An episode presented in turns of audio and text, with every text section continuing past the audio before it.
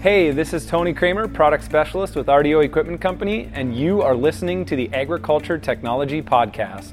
Every day, there are phenomenal advancements being made in the field of agriculture technology.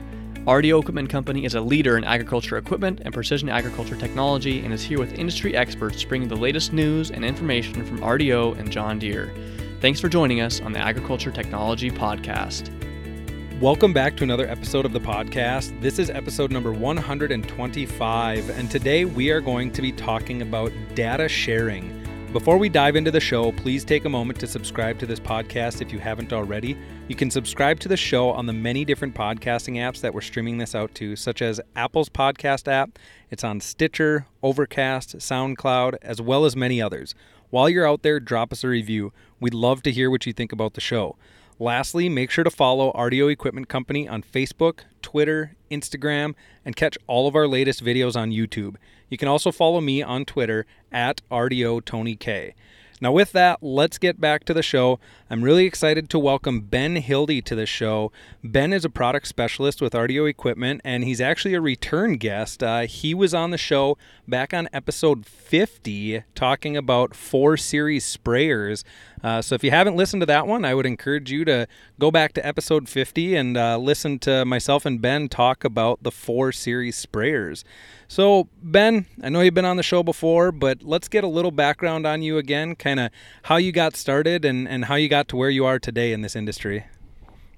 Yeah, so I uh, I kind of got started in in high school, I guess, on a couple of different farm operations until I was uh, in my early 20s and uh, went to school for farm operations management at a tech school up in East Grand Forks and uh, moved down here uh, to to the Hawley, Minnesota area got married and started with RDO equipment uh, almost five years ago now. So, uh, love the industry, uh, love where it's going, uh, love talking about it. So, wow, five years. Crazy to think that it's been that long already. And uh, you're right. I know you are very passionate about the ag industry and uh, ag technology and what we're doing and where it's going. So I'm glad to have you back on the show to talk a little bit more about some of the technology offerings that we have out there what we want to talk about today is data sharing. Now, when I say data sharing, I'm not talking about sharing data with your neighbor or with your agronomist or things like that. I'm actually talking about data sharing from machine to machine. So, Ben, let's just talk a little bit about what is data sharing? What can you do with it? How does it uh, benefit someone running it? So, just tell our listeners a little bit about what data sharing is. So data sharing, a lot of you listeners probably run multiple machines out in your out in your fields. So you're running two planters at the same time, or, or two sprayers, or two combines, or even more than that. Uh, data sharing gives us the ability to go share the share the machine maps, the coverage maps between those two machines. Uh, it really helps us out uh, cleaning up on section control areas, cleaning up on overlap control on combines. Uh, it helps us kind of maximize our efficiency, and it, it, also has a few added features in there uh, that we'll get into a little bit later here. So, yeah, so you talked a little bit about some of the applications. So let's just dive into them kind of one by one. You know, planting, tillage, spraying, harvest. Um, starting out with planting. So, why would data sharing benefit a grower if they were to use data sharing in a planting scenario? when we're running those two machines in that in that field, uh, say we possibly didn't send the setup file from our operations center uh, to both machines, and all of a sudden uh, one guy's on one guidance line from one year and one guy's on a guidance line from the other year, and nobody knows what the coordinates are, nobody knows what the line is named. Uh, with data sharing, we actually have the ability to go in when we're going into plant. That first planter can go in, start start on your back and forth rounds and go ahead and share that line with that other planter. You can do it for any line in the field, uh, straight tracks that is, um, and and you guys are on the exact same guidance line, exact same pass. You can start in the middle of the field, you can start on the outsides of the field, as long as your offsets are correct in that piece of machinery. You guys are going to meet with your 20 inch guess row, 22 inch guess row, 30 inch guess row in the middle of the field. So, uh, very very nice feature there. Uh, and the added benefit of it, the data sharing, you see the other guy's coverage map. So you know exactly where he's been. So you don't go back and overseed where he was. Uh, you probably are running section control on that planter. Both of your planters shut off with the coverage map. It doesn't matter who planted the headlands. Both machines will shut off at in, in previous coverage. So that's a big talking point there. So maybe uh, you got two planters in the field. One planter finishes up and says, All right, I'm going to head to the next field to get that started. And he plants all of the headlands.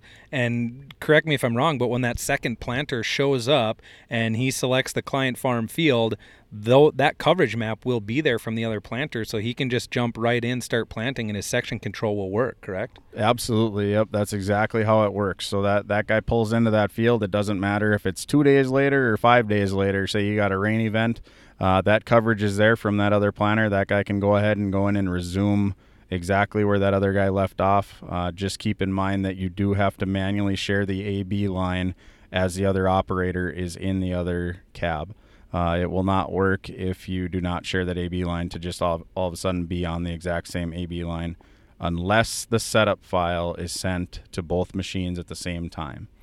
Now, another application this could be used as, and it's maybe not as common to have multiple sprayers in the same field, but uh, this can also be used in a similar situation with a sprayer, correct?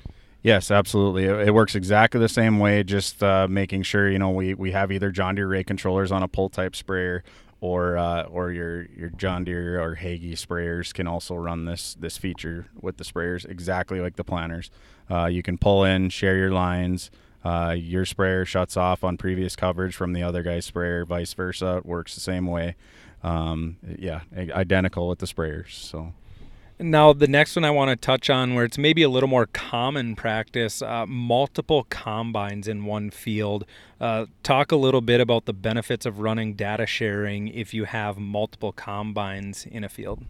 So yeah, running multiple combines, we have the same thing with the planters, the sprayers, the sharing of the guidance lines, and then the big one with the with the combines now is the, the sharing the coverage map. And uh, everybody knows how messy some maps in the past have gotten with uh, you know you, you don't have that data sharing and you're combining and say you get through your crop and you're you're cutting on your headland and you left your header down for a little bit too long. Well you covered that area and somebody else covered that area and possibly somebody else covered that area. Well we pulled all those maps in manually stitched it all together and we got a bunch of red marks in our yield maps. Well with the data sharing we have overlap control so we can go in go through combine everything. Everybody's coverage shows up and everything is clean when it comes back into the operations center. So uh, huge benefit there for cleaning up your yield maps, uh, especially with all the other combine technologies that have been talked about in previous episodes that you've you've heard about. It just cleans up the system that much more with data sharing.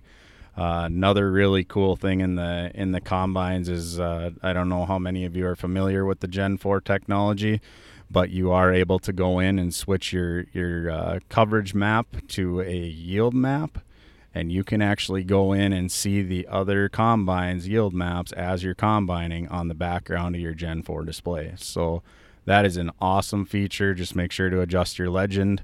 You know, if you're combining uh, if you're combining wheat and your legend is uh, you know anywhere from 20 to 60 bushel or whatever might be in your area, and you go to corn and you're from you know 120 to 200 bushel, uh, you need to make sure you adjust that that legend in, in all the combines. It doesn't automatically adjust. So. Yeah, a lot of great features when we talk data sharing in a harvest situation, uh, whether it may be that clean data, bringing in clean, uh, precise yield data, or if uh, if it's just that in-cab uh, feature, that in-cab viewability to see the other machines, the other uh, yield maps that are being populated. Now, maybe one of the more uncommon reasons to use it, uh, but but you still can, I believe, use it. Uh, tillage applications is this is data sharing something you could use if you have multiple tillage tools in one field? Absolutely. So I mean, a lot of guys are going out there and they're putting a premium activation on all their tractors, that premium 3.0 activation with the Gen 4s. Uh, as long as you have that, absolutely, you can share coverage maps. Uh, some of these tillage applications nowadays, maybe, nowadays, maybe we're going out there and we're residue sizing and we can't exactly see where the other tractor has been, but we obviously know we're doing what we want to be doing. Uh, pretty hard in the middle of the night when it gets later in the season into the fall. We have those short days to see where that other tractor has been. Sometimes uh, makes it a, a, really nice feature for for uh, tillage tractors also. So Yeah, so it's definitely a, a tool or a, a, feature that can be used to across the board, uh, whether we're spring, uh, spring, summer, fall, no matter what application we're doing, data sharing is something that can be utilized in all uh, applications. Now, I want to talk a little bit. We talked about some applications to be using it in.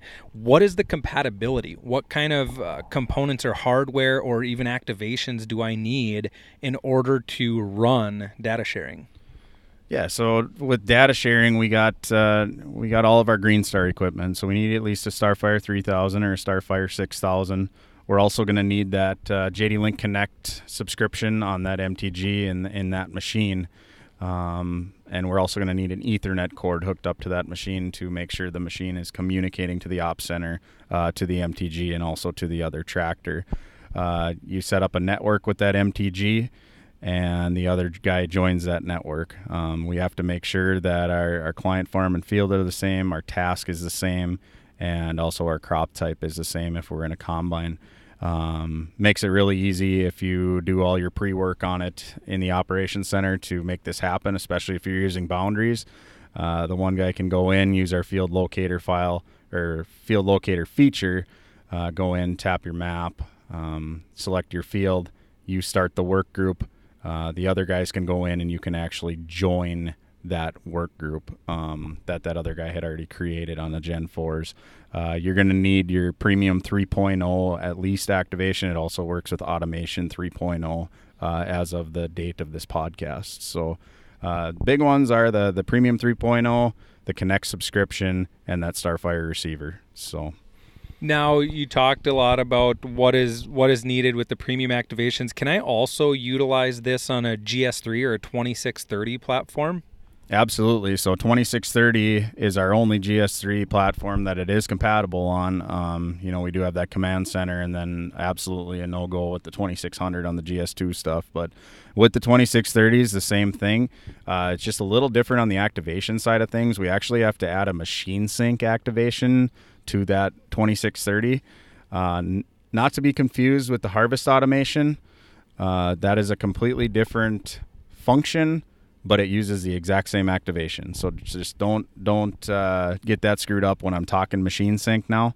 But uh, yeah, we need that machine sync activation, and then we need that JD Link Connect subscription and Ethernet cord hooked up to that 2630, and at least a Starfire 3000 or a Starfire 6000, and and you're good to go. Same thing. You establish a network over the MTG. Uh, you can name who you want to be on that network. Uh, the other guy can actually come in. You can search for the work group a little bit uh, slower than the Gen 4 on searching for the work group, but it is still doable, uh, and you're you're good to go. So we have pretty much for the sharing or the machine sync side of things. Uh, it's it's only listed that two machines, I believe, are compatible with that. We have in certain situations had three. I haven't heard of more than that, but just keep in mind that two is only recommended. So.